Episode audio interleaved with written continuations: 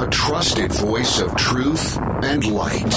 The narratives that mislead most of us aren't outright lies, they're the deliberate omission of facts that could give us a more complete picture. And a rally point for those who've accepted the reality that they are not sheep. The world needs your leadership, and the essence of leadership is using your influence wisely, wherever you happen to be standing. This is the Brian Hyde Show. All right, welcome back to the show. So glad you could join us. A quick shout out to Alta Bank Mortgage and Landmark Risk Management and Insurance. I'm very happy to have them as sponsors on the show. So happy, in fact, that for your convenience, I put them right at the uh, right at the end of my show notes each time. All you have to do is click on one of the little uh, links there. It'll take you directly to them if you're needing a mortgage or a refinance on your mortgage. By the way, interest rate's still stupid low right now, so you may want to jump on that. Contact my friend John Staples He's with Alta Bank. He can help you get it done. And if you're looking for uh, that reassurance that you are covered as far as your commercial insurance needs, that sounds a little more complicated than just regular old run of the mill insurance. Talk to my friend Steve Burgess at Landmark Risk Management and Insurance. They specialize in commercial insurance, particularly helping those who need it sort out exactly what they need and what they don't. Super trustworthy guy. Well worth your time to talk to him. We've got speaking of super trustworthy, well worth the talking talking to guys. I have uh, Gary Welsh joining me. Hi, Gary. Hey, Brian. And on behalf of all the wrong thinkers of America, we salute you. By the way, I've had a couple of people ask me, and I thought I would bounce this off you. They're like, uh, "You going to be able to keep that wrong think motto?" I thought, if if not for a time such as this, when would you want? When would you have one? Oh yeah, if they're coming after you, they're coming after you, Brian. You could call yourself, yep. you know, the the the liberal states of America. They're still that ain't going to save you. No, I but at the risk of sounding self-serving, that's why this program and others like it exist because the need for wrong think, the need to the need to depart from the approved official narrative that you must believe, I don't think it's ever been stronger. And we got a we got a lot to tackle today. Any particular place you would like to start? Oh man, that there is so much to start. But um, I guess let's start with just that narrative, the narrative of these Capitol riots and and how this is being streamed by both the corporations and the news media. Um, and we could start by I know you, your audience is pretty familiar with it, but just for our conversation, what do you think's going on? I don't know, but this much is very clear to me. The people in power in Washington, D.C., and I'm talking the ones who really hold power, are scared out of their pants. They are terrified. And I don't know why. But, but I see what they're doing, and I think that is not the behavior of rational people who feel like they are in control of their lives. They're, they are acting preemptively. I think they're acting out of fear. And so the question in my mind is what on earth could be behind the scenes that could cause that kind of panic? And I my most disturbing concern, well, let me back this up. Up until this week, I've always been very confident this will turn out okay and that we didn't have to be, uh, you know, that there were people out there, yo, you're just worry, worrisome, and you're that one of those people that's scarily and all that other stuff. This week, I started saying, huh, I wonder if it's time for me to start being scared. And I've never felt that way before, but I've, I've honestly felt, and, and let me kind of go down a history road with you, and this is okay. why I'm feeling this way. You know, we often you often you will hear these people say, if you were a Jew in 1930s Germany, why didn't you get out of there? All the signs were there, everything was there, the the rhetoric and all that. Why didn't you get out of there? And the answer is that most people don't understand is they always said we could fix it. Yeah. They'll never do this. They'll never go that far. They'll never take these kinds of actions. Yeah, the Nazis are bad. Yes, the brown shirts are bad. But the people themselves, we know these people. This is our homeland. They're like us. They'll never go that far. And yet all the signs are there. And what bothers me is I'm seeing the exact same signs as we are not as in Nazi Germany and what the Nazis were doing, but they're aiming at me. And that bothers me I want to springboard off something you've said here about why didn't the German people recognize what was going on? Um, and I want to invoke a book that I have recommended many times for my listeners. I'm going to suggest again, you better be brave, though, if you want to tackle this book. It's called They Thought They Were Free. It's by Milton Mayer, and it, it covers how German people thought between the years 1933 to 1945. Here's the thing, okay? Because some people get upset. I've, in fact, I've seen people absolutely bristle. How dare you compare us to the Nazi regime? You don't have to, to look around and see people goose stepping around outside to understand that we are headed in a very dangerous direction. And the thing that he, Milton Mayer pointed out is he interviewed all these people who had been present to see that transition from the Weimar Republic into the Third Reich. He says every one of them who did notice that something was wrong, and it was a lot more than you would think, felt like it was not the right time to speak up. In fact, they all held this this belief that in the back of their minds, something's going to happen and it's going to be big enough that everybody will recognize this is not a good thing and we'll all stand up at once. There's going to be one big jolt and everybody will come to their senses and put an end to this nonsense. But the jolt never comes. That is the great lesson that is before us right now. And and when each little encroachment, you know, gives way to another one, if you didn't protest the one before, well, why are you protesting now? It, you know, that tyranny comes in on cat's feet. Although I would say within the last few days, Gary, um, those cat's feet have turned into elephant feet. And I wouldn't say that I'm necessarily comparing them to the Nazis because this has been done in every socialist right. regime ever done but they've all turned out bad. And I will say, yes, you are socialist. You are pushing for a socialist agenda, and you're following the socialist protocols, which is here's how we escalate it. Here are the things we do. Here's how we create the violence. This is how we intimidate. You are doing all of those things. And now you took that next step, which is now we are going to control the message. We are going to control the thoughts. We are going to control the speech. That's a big step, by the way. That that is a big, big step to we are now in control. You took that step. So I have every right to compare you to all of those previous socialist regimes that have been out there that did the exact same things that you're doing now. Yeah, and and people need to understand just because someone invokes, "Hey, this is sounding like something the Nazis did," doesn't mean it's a direct comparison to the Nazis. It's simply pointing out that we are moving in a similar direction or we are adopting similar mindsets such as those that allowed the Nazis to come to power, or Pol Pot, or Mao, or Stalin, or Lenin, you know, whatever the case may be. We just don't want to make the same mistakes. And, and getting people to recognize this, well, I don't know, Gary, it's tough in, it's tough in good times. But uh, at, at a time where half the population seriously believes the other half is certifiably crazy, I don't I don't see you know how we're going to talk this one out.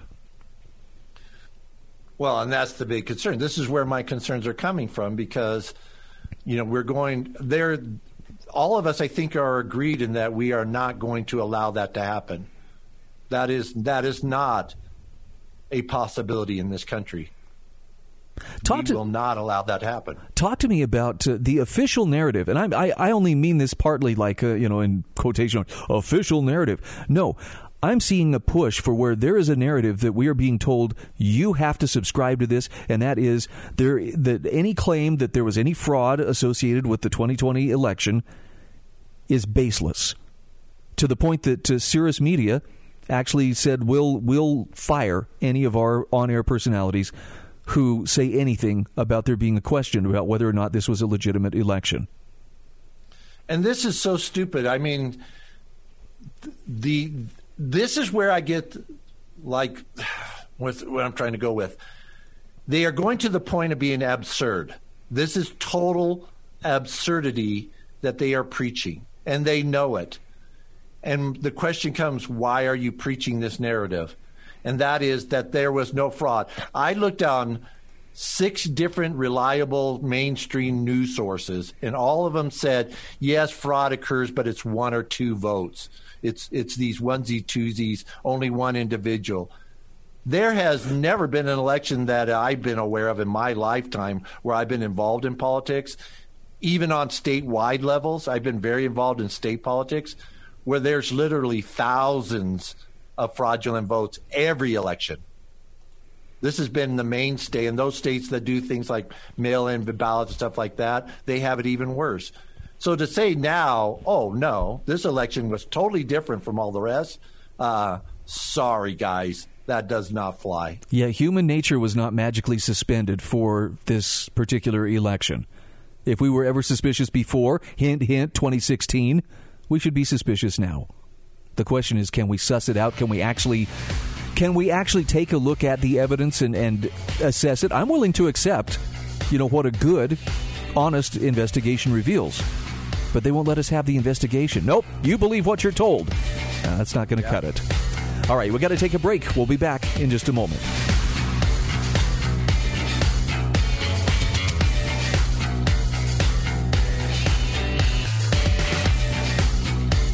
This is the Brian Hyde Show.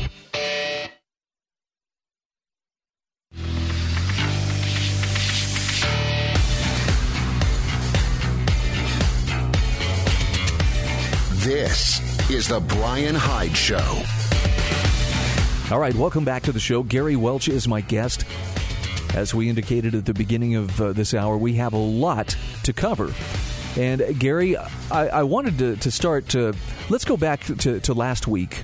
Let's talk a little bit about uh, Trump is being accused of inciting violence, and and he to, to say that he has been dropped like a hot potato would be understating it. Um, what are your thoughts on what happened at the Capitol? Um, how much truth is there in the narrative that this was this violent, Trump inspired or Trump incited kind of reaction to people who were just angry over an election? What uh, would would you challenge that narrative, or, or are there some things that they got right? I would absolutely challenge the narrative. I do. I do believe that Trump did not condemn the the attacks as quickly as he should have. It's not that I don't believe. Well, I guess even there's a part of me. Again, I want to state this so everybody knows. I am not a Trump fan, not in the least. But what I see happening to him, I'm very much opposed to. And I'm starting to become a Trump supporter simply because the other guys are doing things that I do not like against him. So, um, you know, the enemy of my enemy is my friend type of scenario. So, with that, I thought he he kind of screwed up on the the whole approach to instantly condemning it. In today's political world, you got to do it within 15 seconds or they come after you. Unless, of course, you're a Democrat, then you don't have to do it at all and you're safe. But I thought he should have done that. But nothing I have heard him say rises to the level that I thought that said to do that. There's a, a gentleman that um, that I follow that I like. He's not really well known, um, except for here in Utah, where me and Brian are. Um, Tim Aalders. Uh, he was he was a talk show yeah yeah I know radio Tim. host and ran for he ran, ran against Mitt Romney. He was there, and he put out a YouTube video, and he talked about Trump got up. They were all under the impression that they were supposed to be peaceful, that he wanted a peaceful, and he said it three times. We're going to do this peacefully. They were all in that mode. He says as they went up to the Capitol and as they got closer, they saw ladders and sledgehammers placed out on the field. Really? How interesting. How convenient. right. I wonder now, who, I wonder who would use such things and for what purposes. Right. And so when you hear these stories from someone who is there, now everybody would discount it. They'll say, no, he's a Trump supporter. Um, he's making this all up. But we're getting multiple stories about things like that. And it's like, no, we were all peaceful. We were all uh, dude, there was just a couple of agitators. Now, whether they're Trump supporters or not, it doesn't matter. And I think we, you know, we're making a big deal about that. Of no, they're Antifa. They got to be Antifa. No, they very well could be some Trump supporters because I can absolutely see conservatives and Trump supporters and some of these extremists and militia types getting so angry that they feel like they have to do violence. Not that I'm saying it's right, and I'm not doing that excuse thing that all the other liberals did with the BLM. I'm saying it's absolutely wrong. But I do believe that there could be Trump supporters out there and conservatives and, and liberty rights folks who were angry enough that they felt like they wanted to take violence. They felt like the time has come to create violence. I still think they're out there, and I still think that they're going to escalate, despite what everybody's trying to talk them out. I was listening to Glenn Beck this morning trying to talk these guys out of this armed march this weekend. Yeah. Sorry, Glenn. I think these guys are ready for a fight. That's the thing that concerns me. And you know, I've I've been to many many different protests where there were armed protesters. Never felt uh, the slight bit of uh, the slightest bit of danger, even if there was lots of cops around. Still, you know, there's there's just something about there. An armed society is a polite society. However, I'm going to qualify what I've just said with, um, I don't think it would be a good idea to go out in public knowing that you are 100% guaranteed to encounter other armed individuals who just happen to have a giant freaking chip on their shoulder and want to fight you. I'm just suggesting that maybe that's not the best idea given the current climate. And for those who say, well, that's just running, that's tuck and tail and run. No, that's being strategic.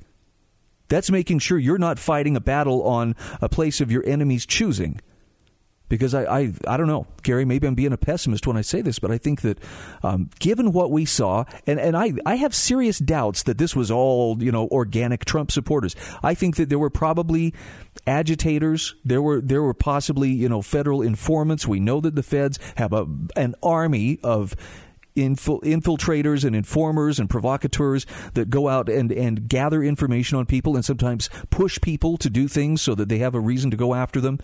Um, I I am just convinced that you're going to encounter that kind of people this weekend at these armed state capitol protests. And I'm thinking that uh, what they want is a reaction.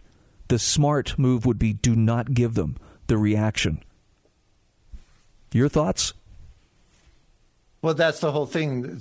It only takes a small, small, even if one person is there. If you have a, and, and this is like the case with the Capitol riots, the, out of the thousands and thousands were there, we're really talking about a very, very small minority. It's less than 1% of the total group there that were doing these things. That were the rest of them, 99.9% of them left.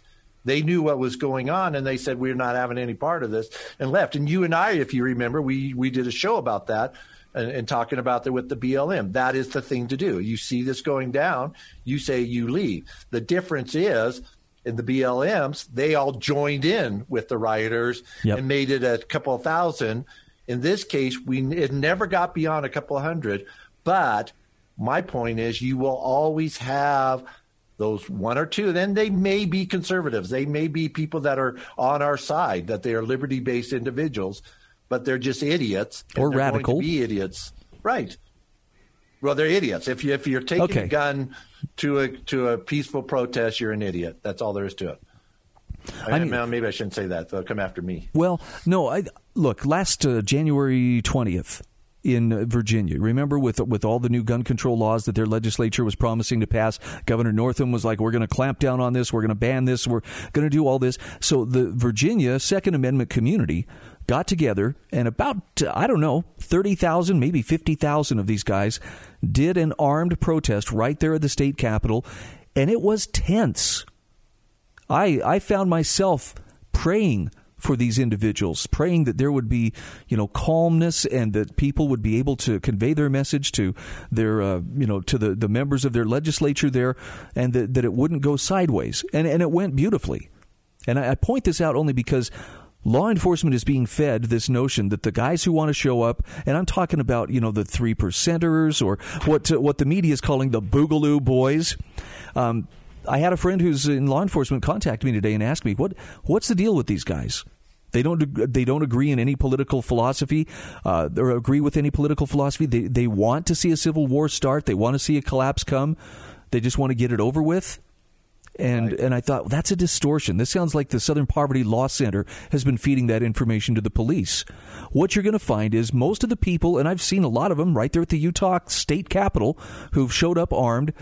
They are just simply good, freedom-loving people who want to send a message that there are natural rights, among them the right to self-defense, which we will not allow to be denied. And that peaceful show of force, that peaceful demonstration of I have my firearm, I will, you know, continue to claim the right to have it and carry it and keep it. You know, I, I think it can be done And, and I've seen it done in, in a way that was not threatening at all. Um, Virginia's probably the tensest one of all because their governor really tried to ramp up the police state. But, uh, but it went beautifully. I don't think the prospect of things going so smoothly are going to happen after this many months of riots and as, as entrenched as Antifa has become in virtually any city of any size. So we've got and, and, and that's that's the factor. Okay, when we come back, we've got some more specifics to talk about. One of the things I want to ask you, Gary, just because I like to ask you stuff like this, is the Republican Party dead? I can't wait to hear your answer. All right, we'll be back in just a moment.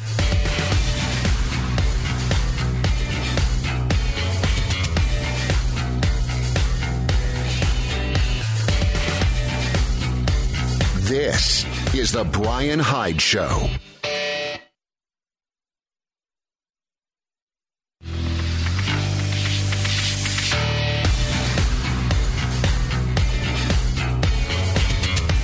This is The Brian Hyde Show. And once again, we are back. Gary Welch is my guest. So, Gary, as we went to break, I asked you the question Is the Republican Party dead? Your answer I felt that the Republican Party died some time ago. Um, we're just now officially declaring it dead, but yeah, it's dead. It, it cannot recover from this, and rightfully so. It deserves to die. It has it has abused its members. It is not held to its principles and platforms. It has betrayed those. Um, I've talked to many, many individuals that have tried to reform the party, and rightfully so. I, I get what they're going at, and I, I get what they're trying to do, that this is our best opportunity to achieve our goals. But they have been felt, you know, for a long time now, this has been building that they have felt so betrayed by their own party. And now to see the stalwarts like, like, you know, Ted Cruz and Marco Rubio coming out and saying, yeah, we're, you know, you guys didn't figure this out before. I did but, you know, these guys are staunch Republicans. They've kissed the ring. And now that they're coming out and saying, yeah, let's just throw this guy out and this whole thing was okay, they're starting to look at and go, wow, this whole party is corrupt. And that's the whole thing. The Republican Party is thoroughly and totally corrupt from the top down. I, I, I always have thought that the, the people on the lower level, the members of themselves, were very good, righteous people who are trying to do the right thing. But there is not a single state chair organization, a state executive committee, or national committee in the Republican Party that is not thoroughly and totally corrupt. And when you have corrupt organizations, there's nothing you can do. You can't reform it. You got to get rid of it. Okay. Let's go back to uh, let's talk about the um, the prospect of banning free speech. And, and I'm just going to ask you, private corporations. I'm look, I I run pretty libertarian in my thinking, and I can't argue with the fact that yeah, these are private businesses, but it seems like those private businesses at some level have aligned their goals with uh, certain people in big government. What are your thoughts? So, I don't take a total libertarian view, and I don't take a strict kind of socialist type of view my feelings are that if you are a company that offers vital services, so like a supermarket or a gas station, or in this case, you are the controller of, of our, our vehicles for speech. If you think about how our society is now formed, the way we talk to each other is through social media. The old standards when you and I were young, where we would get together and have meetings and groups and talks as individuals, that is no longer happening and it hasn't happened for years now. Our main medium of communication now is social media. And if you use your power as a social media company to stop that, it would be the same as if you were a grocery store and you said, okay, I'm going to deny all conservatives the ability to buy groceries. Or if you were a gas station, I'm going to deny conservatives the ability to buy gas. I feel that that is wrong on such a big level that the government has the right to step in at this point and say, you cannot do that. Yeah, it's It's frustrating, but the, I think the most frustrating part comes from well, we, you know, people who were saying, "I'm tired of the censorship on Facebook," or "I don't like how Twitter is handling," you know, the way it, they tend to favor a certain political point of view over others. Well, then go make your own. Somebody did, and now we find out, oh, but we we can screw with that if we want to as well. Someone seems very determined to to show us that uh, they can exert control over our lives, or at least uh, the free flow of information in our in our lives, if they choose. And I'd like to talk about maybe some solutions or alternatives that uh, that are still at our disposal. You know, if if in fact that's what we're seeing in this flex. So yeah, absolutely. So Twitter is nothing. You know, this is the funny part about this. Donald Trump saved Twitter. It was on its way out. It was dead as a medium.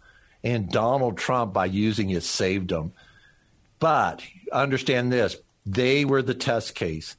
And that is if we can get away with it, the rest of you can do it. They did it. They got away with it.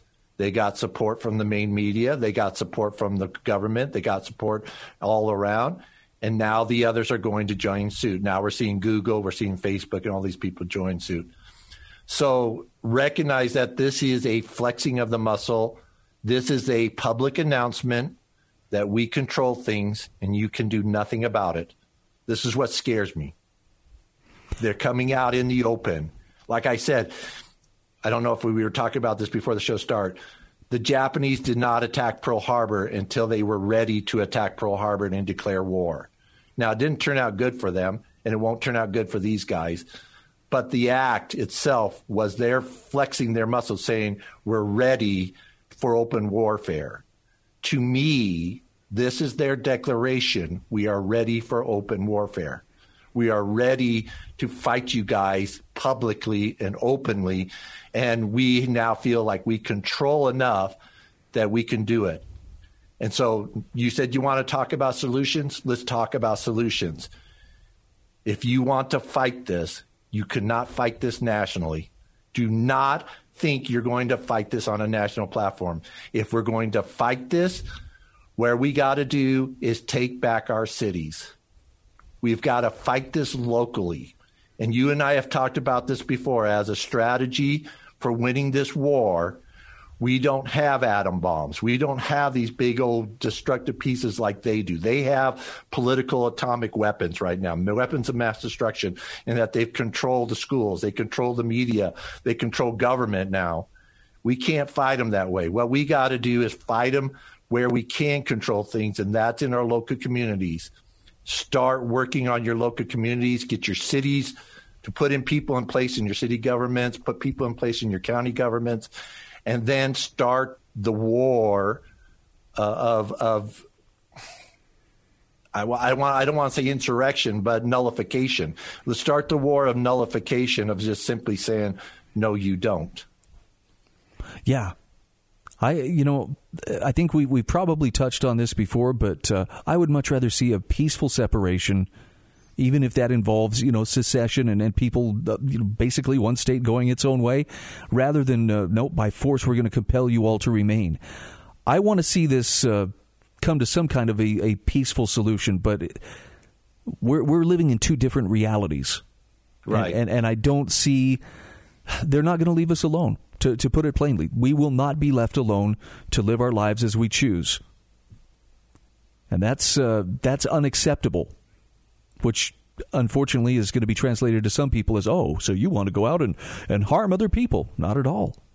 But I'm not going to stand by and watch, you know, the people I love and the things that I love be harmed and destroyed either. But this is very important, Brian. If we do not offer, offer a alternative, the only alt- this is what they felt in the Civil War. And going back to history again, learn from history. History will tell you everything and and the problem with the Civil War was the South. It wasn't the majority even. It was just a small prominent group that felt like they had no alternative, and in fact, which they did, but they felt like they didn't. And we need to offer that peaceful alternative, which is what I'm stating: is we can win, we can work this out, we can do this peacefully, but it involves for us to take city by city, county by county, going out there and winning those elections and having influence there, and then just simply using a simple word no. We're not going to do that. We don't fear you anymore. We don't need you anymore. We'll handle it ourselves. Thank you very much. There's nothing they can do about it. Okay. Now, we've only got a minute before we have to break, but maybe we can touch on this in, in the next segment. Right now, dissent is being shut down. And I don't just mean, you know, through the deplatforming and pulling the plug on certain social media. I mean, even with good leaders who are in place. It's so radioactive. It's so toxic. You know why? If you're not if you're not absolutely in lockstep with us, then uh, by definition, you know, you're trying to destroy us. I mean, uh, look at how many Republicans have, have just you know thrown their hands in the air and you know said, "Sorry, Trump, you're on your own." They've made him radioactive. This, this is going to get me in trouble, but the reason for that is you think the Republican Party is the solution. I'm sorry, guys. The Republican Party is the problem.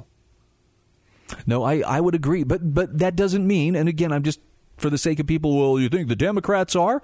I don't think that's what Gary's saying.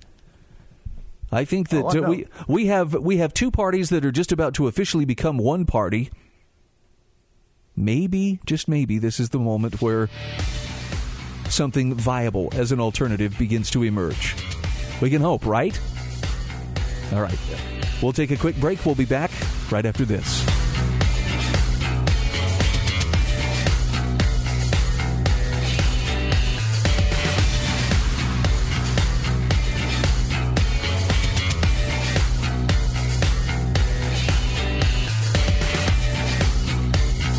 This is The Brian Hyde Show.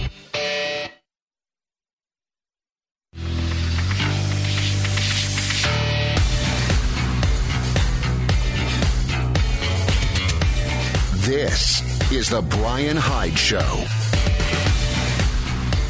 And we are back. This is the final segment this hour. My friend Gary Welch joins me, my fellow wrong thinker.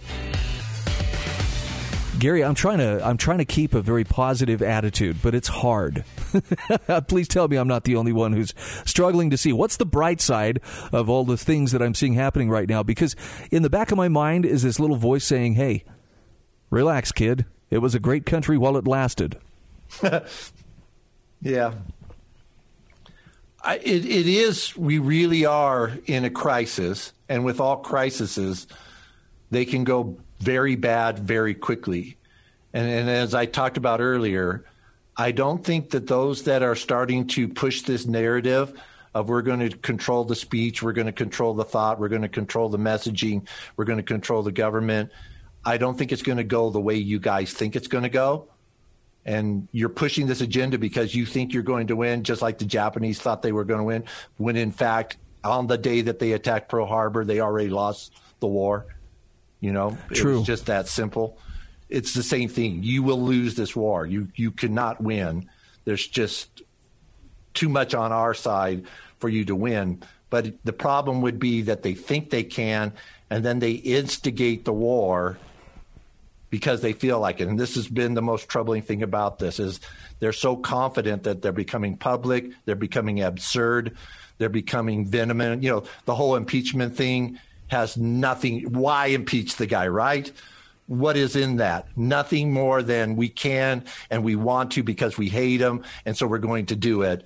Well, that shows you what your motivations are, what your intentions are. But more importantly, it shows what that you're openly coming out and saying, this is war. We are declaring it and we're moving forward.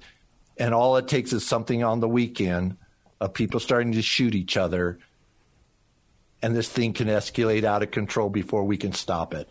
And the, and the, the thing would be do we have enough in place that we can put some alternative in there, or does this turn into Fort Sumter?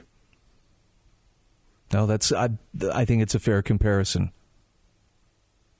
Ah, so let's talk about it. Let's talk about how how to how to bring people together at a time when everything is is combined to try to, to polarize them and force them as far apart as possible. Is there a middle ground where left and right are going to be able to find some place? No, we've always been polar opposites. We always will. What we've got to do is in the extremism and find a place that we can resolve our differences peacefully. We can resolve our differences openly. That's the big thing. I believe in a healthy argument. I believe in a healthy government should have two opposing sides with different viewpoints and those viewpoints expressed differently. I would not agree with you, even you and I. There are things that you and I maybe even strongly disagree upon. But I I need you to have that ability to tell me I'm wrong because I just may be wrong. And we've seen this over and over again. And it requires that healthy, open discussion that we can have, and we must be able to have that. And I think part of the problem is those of us that would call ourselves as libertarians, conservatives, and those who are fighting for constitutional rights and whatnot, we do not have a voice. The Republican Party is not our voice, and we need a voice. We need to have an organization, a party. I say it's a political party. You, uh, you can disagree with me on that. But I'm sitting there saying we need a political party. I don't care what that party is, but we need a political party that's going to stand up for us, that we can all get behind, that we can all get with, and start making these changes to our government and to these institutions so that we can have that that ability to say our voice is going to be heard. Yeah, I reluctantly have to agree that uh, if you are looking to organize and focus purpose, political parties can be a very good place to make that happen. Now, I'm sure there are other organizations as well, but um, I'm just I'm I'm so tired of the political class. I'm tired of. Uh, I'm tired of so many issues having become framed in purely political terms. It seems like that's what turns it into a, a power struggle each and every time. And so it's I think the, the struggle you and I have talked about this before is combining principle to where you, you can actually have principle and, and yet not totally give up your, your concerns about uh, obtaining power. Parties are about obtaining power. But sometimes I think it becomes all about that. Right. Political thought is is a a thing in ideology. Political action is a is a whole thing of effectiveness. Can you be effective? You can sit around and and you can I you and I can be these great political thinkers. Well, we'll think these great magnificent thoughts about free enterprise and liberty and a democratic society and a utopia and all that other stuff but without the ability to actually implement those ideas and make them happen, it's just talk. And then uh, every third party that I've seen, guess what, guys? You're just talk. That's all you are. You're just talk. Hey, talking's over. They showed us the talking's over. And they're, and they're going to say, yeah, and we're going to take that away from you too. It's time to act. And you need a political party to act. How tell me how else can you get people elected to office without a political party? You need money you need volunteers you need organization you need marketing you need all of these things that requires an organization to happen. And that is a political party. So without a political party hey you talk and it's got to be effective political party too that's the other thing you got to you got to be successful guys if you're not successful give it up find something that is whether that's the Patriot Party, whatever party's out there, I don't care. Just do it, you know. United American Party, I'm a big part of that. Let's do something. I don't care what, but let's do something. Let's save our country. The the problem that I'm seeing with the current uh, parties, as it were, is that uh, the the rules only apply in in one direction. In other words, the rules really aren't binding. There's no fairness to many of the rules, and I'm talking not just you know the the rules by which political parties operate. I'm talking about the the rules by which society operates. For some, it's a shield. For others, it's it's a, a club that's used to to bring them into submission. And I'd I'd like to see what it would take to to um, narrow the distance between our government and the people because the gap is getting to the point now where you know we've we find ourselves where where they see any questioning of the the official narrative. Was this an honest election? No i don't think so. You want to destroy democracy. You know i mean they they see it as an existential threat. There's got to be a better way. I wish i had the answers. I mean i'm willing to explore. I'm willing to examine it all but I, i'm just convinced that the people right now who are in power have done they they've brought nothing to the table that that gives me confidence that oh yeah, they'll get it right. They'll get it eventually. Just be patient. Well, that's always been my one big thing that I've always discussed, in that the one thing that is absolutely required is we have to establish accountability and integrity for our politicians. That has been missing. There is no accountability, there is no integrity.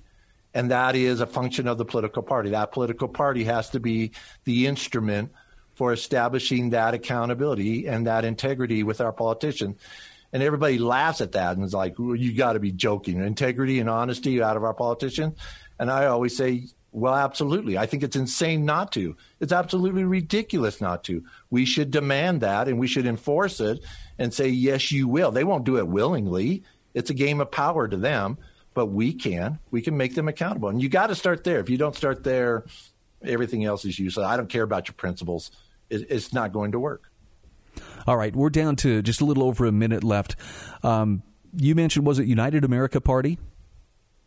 One of them. That, that, that that's obviously the one that I'm very much believing in because they espouse that. But um, here's my.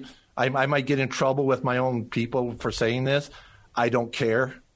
I really don't. That's how I know he's sincere because he just, doesn't care. just do it. I don't care what name you put on it. Let's just put take go to look into the United American Party, see the principles they stand for, see the accountability and things that they're going to put in place. Put that in any other party, call it any other name. I'm good. I'm with you. I'm on board. I'm joining you, and I'm going with that. But let's just do something other than oh, depend upon Republicans, or let's just talk about it. Yeah, I think the days of outsourcing solutions. Um, if it's not over, it should be really close to being over. Um, you can't sit this out.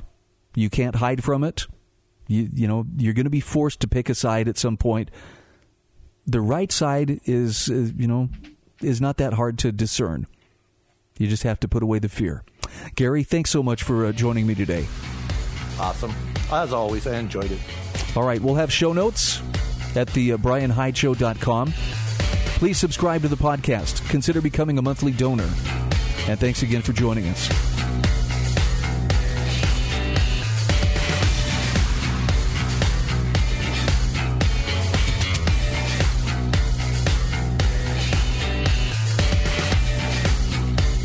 This is The Brian Hyde Show.